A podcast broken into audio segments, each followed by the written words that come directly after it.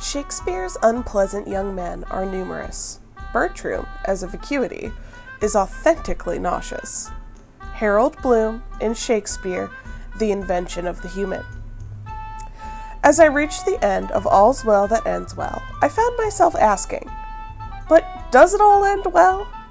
Helena, by all accounts a wonderful woman, ends up married to the man of her dreams, who, as it turns out, is an all around terrible person. She fought long and hard with many ingenious plots to win Bertram. The audience is left wondering why, though? She is beautiful, intelligent, and kind. Bertram is a selfish, lying snob. Yay for Helena, I guess? It probably won't surprise you that I'm not the only one who felt this way. Many, many scholars see Bertram the same way. Some try to make excuses for him, but none do so successfully, in my opinion. Bertram abandons his awesome wife and tries to sleep with another woman, Diana, lying about his intentions with her the whole time. Once he thinks Helena is dead, he returns to marry a third, totally different woman.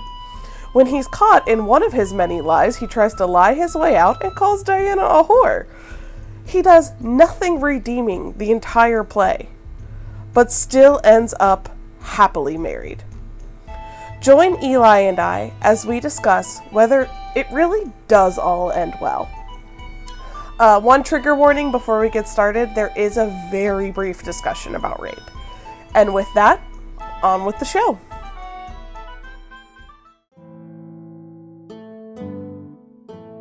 Welcome to Breaking Bard, a Ripe Good Scholar podcast. I'm your host, Sarah, also known as Ripe Good Scholar on a growing corner of the internet. I'm joined, as most times, with my husband Eli. Hello. We're here to talk about another terrible Shakespearean man. Yeah, there's a lot of them. There is. No one can be worse than Proteus or Two Gentlemen of Verona. I, I that is a l- low bar to dig under. Yes. Bertram from All's Well That Ends Well tries his hardest, though. Yeah, he does, doesn't he? this is the first time I did research for one of these podcasts. Proud of you. My research only consisted of listening to the play. Yeah, yeah. I don't know if I qualify that as research, but Okay. okay. Just because you read extensively about the history and context and criticism, and I show up and listen. I don't know where I was going with that. That's that's our process. Our process. Yeah, my process is to show up and listen. Anyway, what's kind of unique about Bertram, though, is that most of the other characters in the play also think he's terrible. That's true. I noticed that. Like his mom hated him. No, she hated. I mean, she didn't hate him, but she was like, "Wow, you suck." Well, he like And he he messed up bad. Like you know, and everybody was like, "Oh, that was really terrible what you did." And then at the end, not the very end. We'll get to the very very end, but like everybody's like, "Oh, it's cool. Will you marry my daughter?" What? Why? We've established he's a terrible person. Yeah, but that, that's the thing. He seemed to think that like he would get away with it and no one would think he was terrible, which totally tracks with what I know of men. Yeah, except that, like, I mean, just news of his terribleness got to Florence. That's true. Like, that's you have to be pretty terrible for your rumors of your terribleness to travel from France to Italy. In the Middle Ages. Yes. And basically, what frustrated me with Bertram is that he had every opportunity to marry a wonderful woman who has the king's favor, but because she's of a lower class than him, he refuses. He's eventually, you know, he's forced to marry her by the king, but immediately abandons his new wife to find military glory. He returns home only when she believes she's dead, so he can marry someone at his class level. Yeah, and that that's the thing. Helena was great. She was hilarious. Like from the start, she was on fire. What frustrates me most is in the end, he gets happily married. Yeah. He is a jerk, abandons his fiance, uh, sleeps around Italy, uh, is extremely aggressive towards Diana, and then gets to marry one of the coolest women ever written up until that point. Yeah. So that was kind of the broad summary, but now what I want to do is kind of get into the major plot points so we can all walk away with a full understanding of just how terrible Bertram is. All right, so we got broad strokes. Let's get the tiny strokes. Yes. Um, so we open up with Bertram going to court to serve the dying king because his father passed away. Everybody's sad about this, but none more than Helena. She is just heartbroken that he's leaving. Bertram's mother, the Countess, notices this and asks her what's going on. Helena eventually reveals to the Countess, who's kind of taken her under her wing after Helena's father passed away, that she loves Bertram. Yeah, the Countess kind of knew it though. She was really pushing at that. She she was pulling at that thread. She was like, "So you love my son, huh?" And Helena was like, "Well, wh- wh- what? What?" No. And Helena is aware that she is not of the status required to marry Bertram. As Isaac Asimov put it in his book, this is the major complication of the play. Helena, the doctor's daughter, loves Bertram, the young Count of Roussillon, and therefore loves above her station. The doctor, however skilled, is of menial position, while Bertram is, of course, a nobleman. So, you know, there we have the initial conflict, and the Countess doesn't really seem to care because she loves Helena so much. Yeah, she. I, I think she when when Bertram turns Helena down, she kind of says, "Well, screw you, Bertram." Yes, we haven't gotten there yet. Okay. But she's like, oh, you'd be great because you're just a great person that everybody loves because you're so great. And does great jokes. Okay, Eli, not everybody got married for jokes.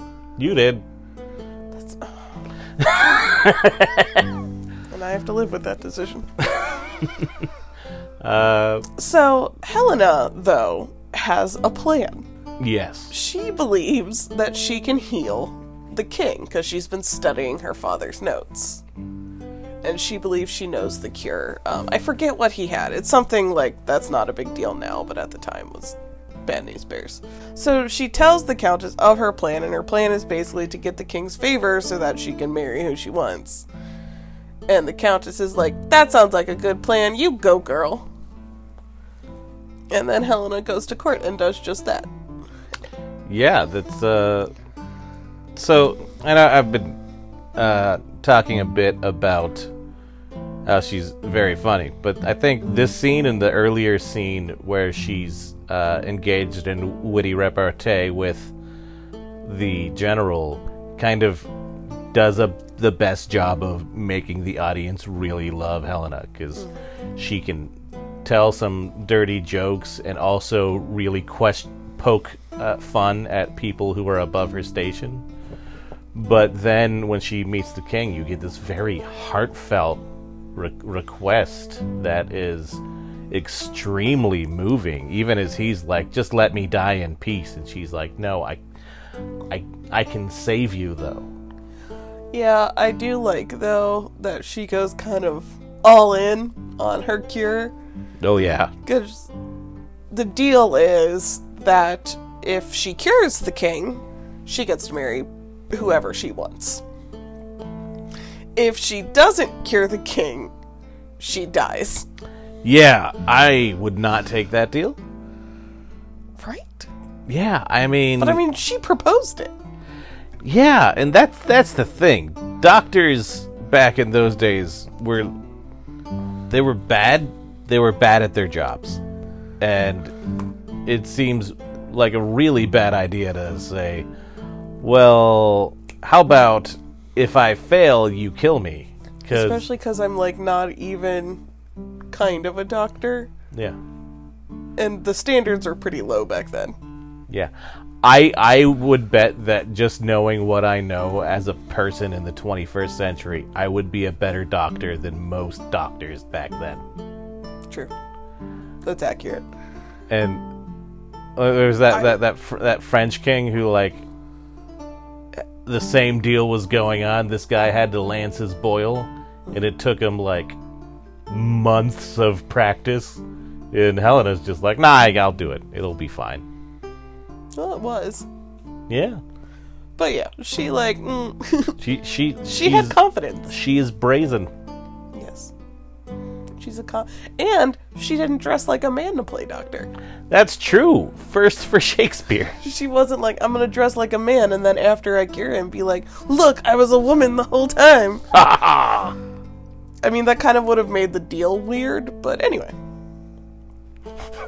she, so they, the king is cured. Yay! Everybody's happy.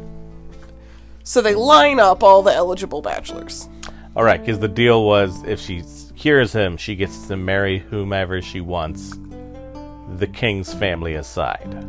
Yeah, because even she knew that was a tad much. Yeah, yeah, I think so. But so they line her up, and she goes to each one individually and was like, Would you have me? And they're like, Yes, of course. I would be happy to have you as my wife. You know, courtly answers. And she goes, Mm, no, not you. And keeps going. And, and like, the people off to the side can't hear what's happening. So you have this nobleman off to the side being like, Are they all saying no to her? Because, like, I will kill them. Like, you know, like, I will show them what's what. This is not how a gentleman behaves. Like, so we set up already that to say no to this would be a bad idea. Yeah, they really, re- he re- they really emphasize basically how big a tool Bertram is. Yes, and I think, again, Asimov put it best when he said, She chooses Bertram, who starts back in revulsion and horror at the thought of marrying a low-born girl. So, I think that's just frankly the best way to put it. Like, he's like, Ew, no. Yeah. What? No, thank you. Doesn't even say thank you. He just says no, because So- he's a jerk. Yeah. So slight criticism of Helena here. If she had asked for lands and a title, then he probably would have married her. Well, so that's the thing, though. So, the king, while talking to Bertram, mm-hmm. Is like, "What's your hang up here? Like, she doesn't have enough money, titles. Like, I can fix that." Ah, that's true. Like, he offers to fix that problem, and Bertram is still like, mm, "No," because I guess you know. He doesn't want the nouveau riche. Uh, He's just the he's the, he's so terrible. Now, some some scholars have um, suggested that Bertram saw Helena as like a sister or a dependent on the family. Mm-hmm. Um, which I could get that from knowing the plot, but not from reading what Bertram says. It seems like someone trying to reason why Bertram's such a tool, when some people are just tools. now I personally don't think that interpretation makes much sense, like you said, based off of Bertram's own words. And Marjorie Garber in Shakespeare, after all, had a similar conclusion.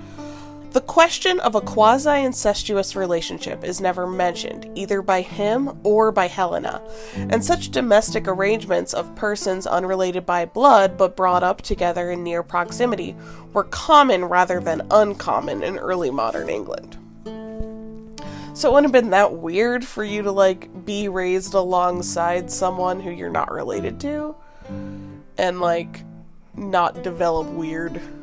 Yeah. It wouldn't be that weird. Yeah. So, It, it, it seems, especially, you know, back then, a lot of people were raised more communally than we think of now. Like, his household would have been hundreds of people, including servants, wards, family members, cousins, all living together. Mm-hmm. So, in the end, the king just goes, Well, you have no choice. You're getting married. Congrats. I Go do like the king. The king. The king is a great character. Yeah. I do love the king. Uh, yeah. He's quite enjoyable, and I like how he's just like, no, Bertram is the worst, and I'm gonna just make you do this because that's what I promised, and I'm the king, and I need to keep my word. You jerk face. so, but, you know, when we kind of look at every, like, if you just looked at the circumstance, like, not the people, remove the personalities from it Yeah. you have a young nobleman forced to marry a girl that is not only lower class than him, but that he does not have any feelings for. Yes. You would think that we'd have some sympathy for Bertram. Oh yeah. I. You you really would, but then all of the things he says and does get in the way of that. Exactly. And um, Harold Bloom in his book says Since her high handedness in obtaining him is so outrageous, we can wonder why we are not moved to some sympathy for him, despite the usurpation of his choice by Helena's alliance with the king, who simply threatens the young man into an arranged marriage. Humanely, Bertram has been wronged to an extreme. He is the prize set by Helena as her fairy tale reward for curing the king. This ought to be abominable. But since Bertram is abominable, we are not distressed.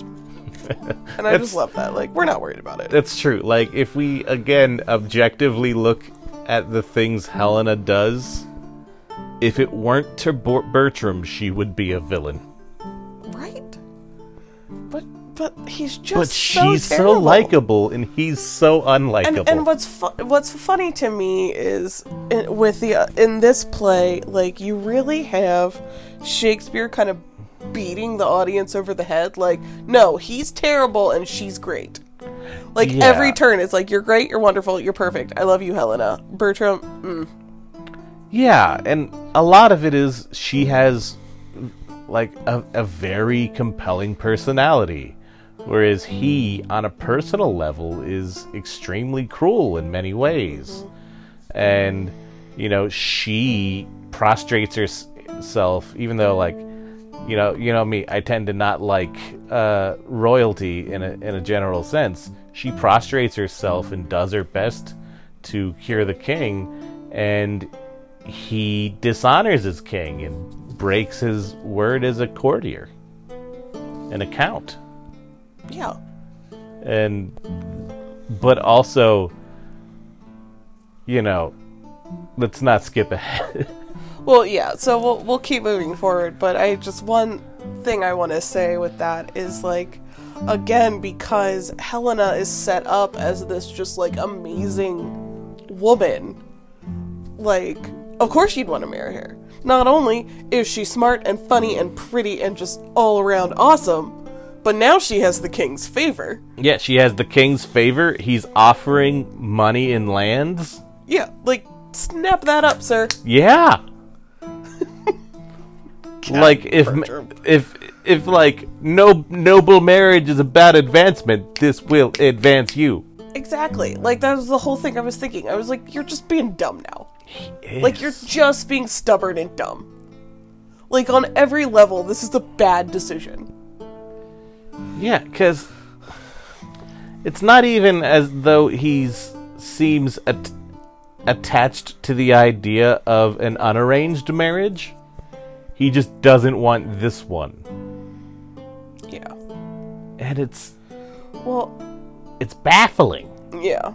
And and as Bloom put it, the only authentic element in Bertram is his desire for military glory.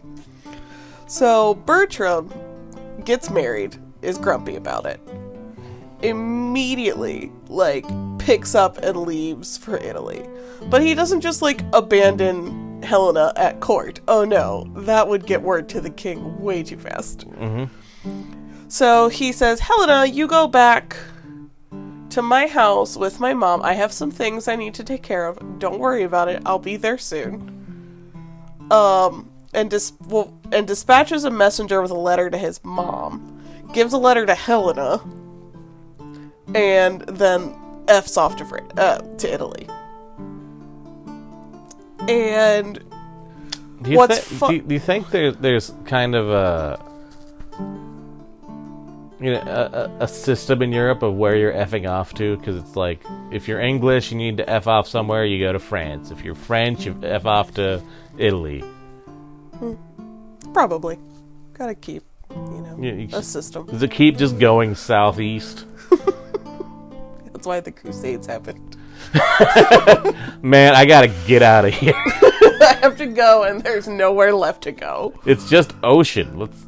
How how am I gonna attack the ocean? Yeah, stab, stab. Um, so okay, quick, quick pod sidebar. Are the quotes weird, or No, do you I- feel like they're adding something? I think they're adding something. Okay, so.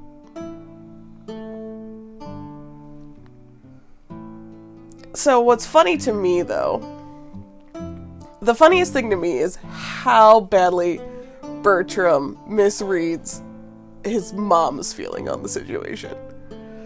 Because he's like, I'm gonna write her a letter, I'm gonna tell her all the horrible things that happened to me, and she's gonna be so disgusted and not even want anything to do with Helena. And then the Countess gets his letter, and she's like, that little butthead. like, Oh yeah, but oh, she's so good. She just Yeah. immediately flips, and he when he's and he, you're right. He he writes crying to his mommy that, uh, I've got it so hard, and she's like, you what? I think uh, Asimov put it great. The old Countess is horrified. She is all on Helena's side, as is everyone else in the play and in the audience. Just like, yes. So then Bertram has his letter to Helena, where he's pretty much like, You're not my wife. You're never going to be my wife. I don't care what you say. As long as you're around, I'm never coming home.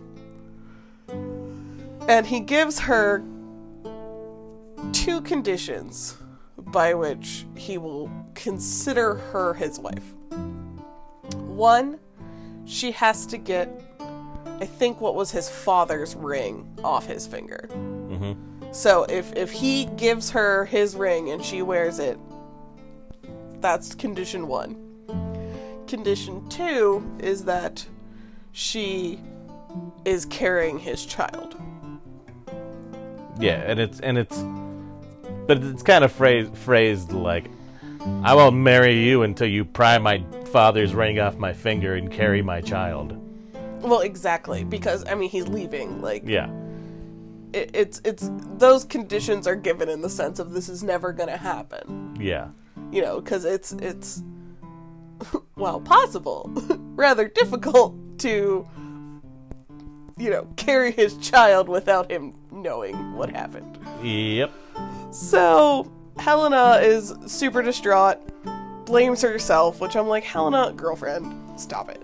Right. So she is like, okay. I'm going to the shrine, which actually was in Spain, which is funny when you think about how she ends up in Italy.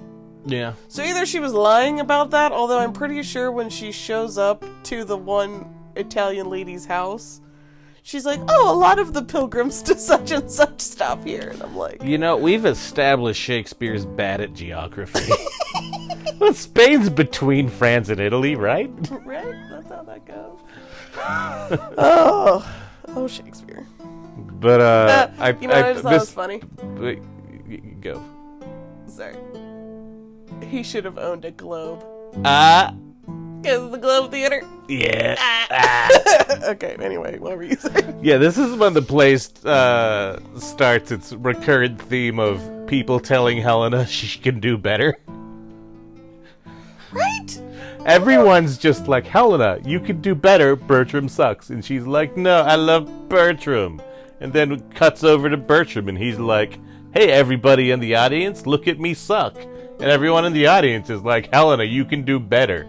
And then it cuts back to Helena, who meets someone else who's like, Helena, you can do better. You know why? Because Helena can do better. I feel like at a certain point with Helena, I have to wonder if it just became a matter of principle. Maybe.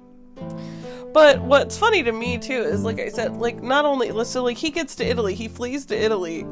Helena comes shortly after him. Mm-hmm. By that time, everyone in Italy already knows what he did. Like everybody knows exactly what he did. And He was probably telling everyone, thinking that they'd be on his side, like ha- what happened with his mom. that's that's very possible. I, that that completely tracks. You know, you won't believe what happened. This woman that the king liked and that everyone else loved because she's smart and funny, uh, she got to choose to marry me, and it would bring me lots of riches in the king's favor. But she was poor. She was a poor. She was a poor. How could I do that? And even if you give a poor money, they're still a poor. I mean, yeah, that's why poor is a noun. But it's just, and so here we get into classic Shakespearean shenanigans where, like, we all just roll with it because, of course, that's how the world works. So, Helen, uh, so Helena runs into this woman who runs, um, like an inn. I forget what they're called. But anyway, she can stay there with and it turns out that Bertram is trying super duper hard to get into bed with her daughter Diana. Which even having known Bertram for about half a minute, they're both like, "Nah." Yeah, Be- I mean, and he's promising marriage and all this stuff and I mean, it's not just like she's like, "No, I'm not going to sleep with you. I have to protect my image." She's like, mm, "No." yeah. like just not even not even no not gonna do it Yeah, it's it's very much a. Uh, it, yeah, she doesn't present it as like I have to protect my honor. She's like, mm, I'm not gonna give up my honor for you.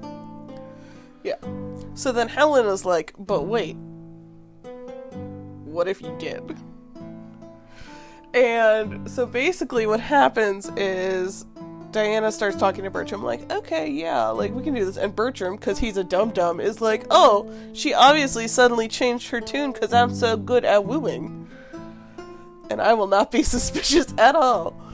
And A lot of Shakespeare plots happen because no one is suspicious at all. That's fair. Very accurate. Coincidence and lack of suspicion. Yep. So Diana says to Bertram, okay, come to my room late at night. You can stay there for exactly one hour. No talking, lights off. I'm going to take the ring off your hand and exchange it for another. And we'll doink and I'll leave, and then you leave, and we just call it a day. Again, no talking.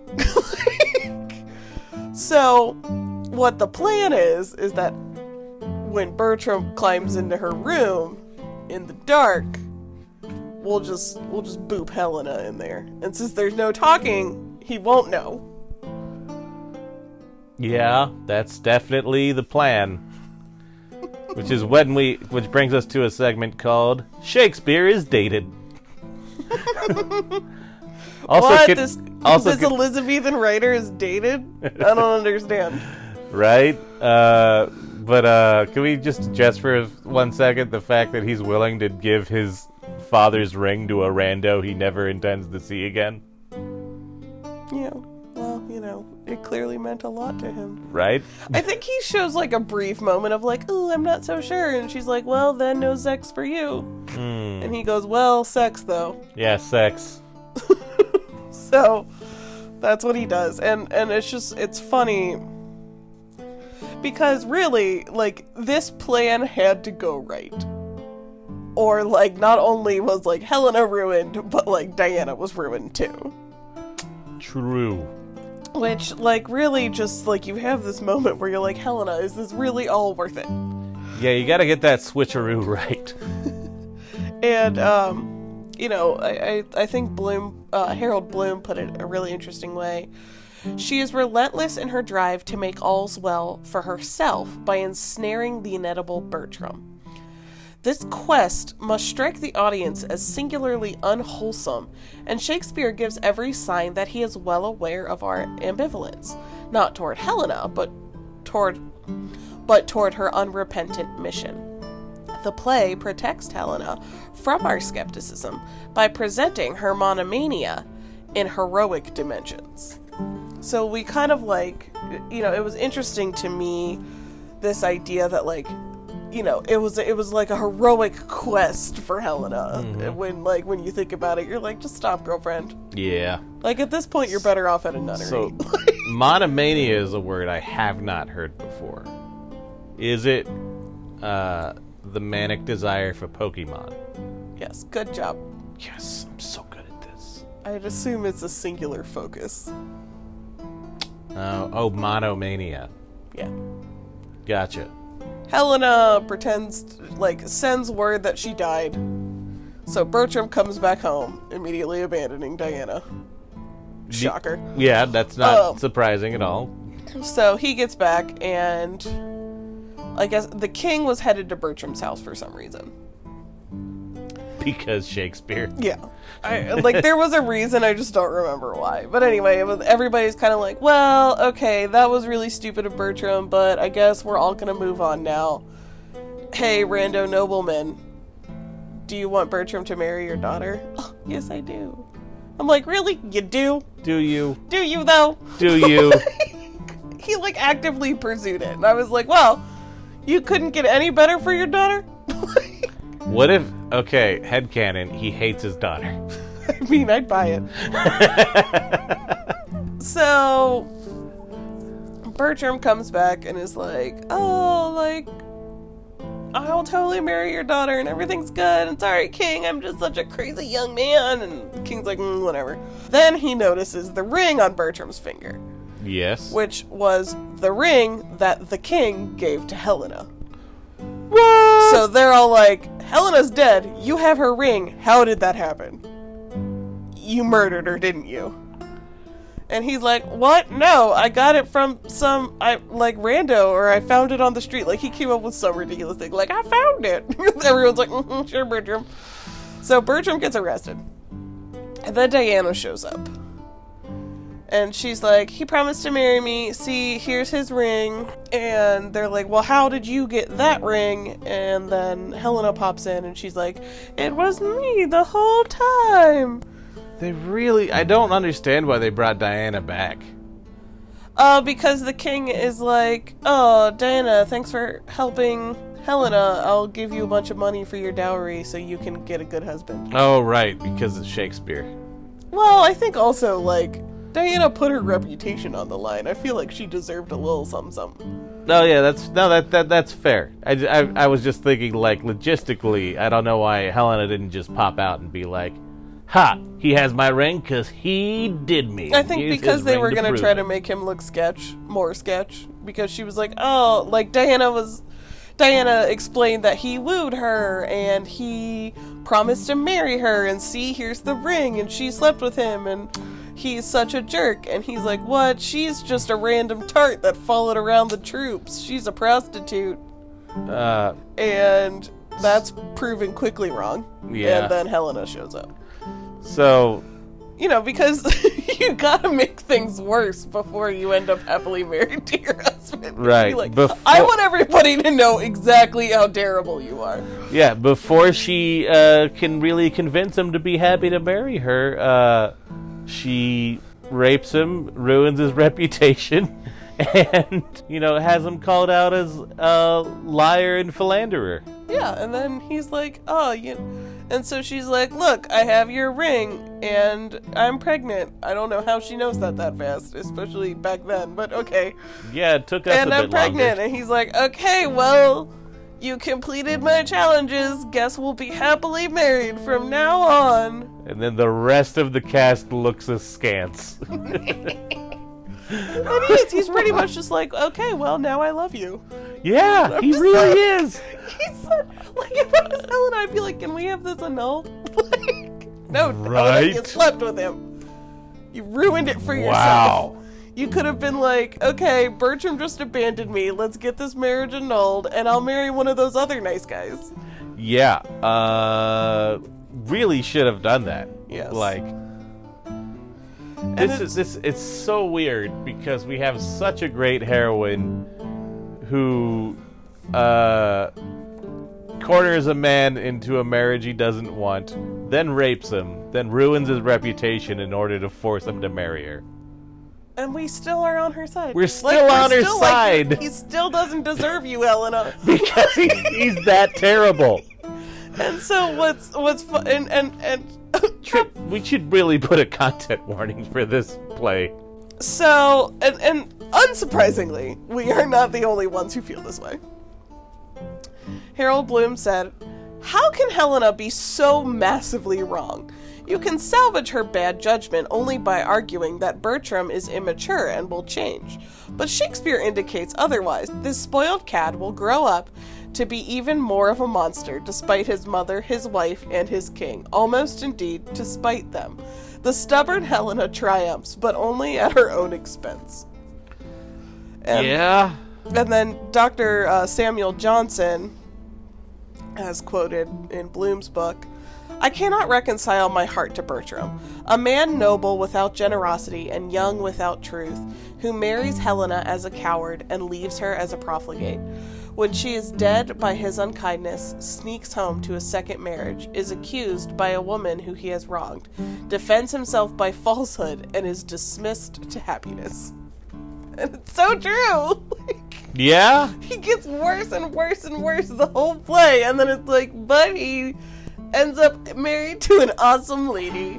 Yeah. So, in the end, Bertram lives happily ever after, and Helena Probst doesn't.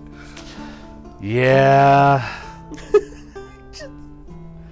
Anyway, so I think this is gonna start a new segment of Who's the Worst Shakespeare Man? I don't think anybody can beat Proteus, but Bertram Yeah. Bertram's uh, coming up close. I don't really have much more to say. I think we've well established that Bertram is a terrible person, only gets worse throughout the play, and then ends up happy? Yeah. Yay! Happy Yay. endings. So, does it all end well? I Does it? depends on who you ask. I don't think it all Uh, ends well for Helena. I mean, she I- got her way, but at what cost? Thus ends another episode of Breaking Bard. Please join us next time when we discuss Shakespeare's son Hamnet, his tragic passing, and possible influence on Shakespeare's later writing. If you want to make sure you don't miss that or any future episodes, make sure to hit subscribe. If you like the podcast, please consider giving it a five star review and sharing with your friends. For more Shakespeare fun in the meantime, check out my blog at ripegoodscholar.com or look me up on Facebook, Twitter, or Instagram at ripegoodscholar. You should also check out my new YouTube channel where I just launched my first series on a Midsummer Night's Dream. Just search Ripe Good Scholar on YouTube. See you next time, and remember, our court shall be a little academe, still and contemplative in living art.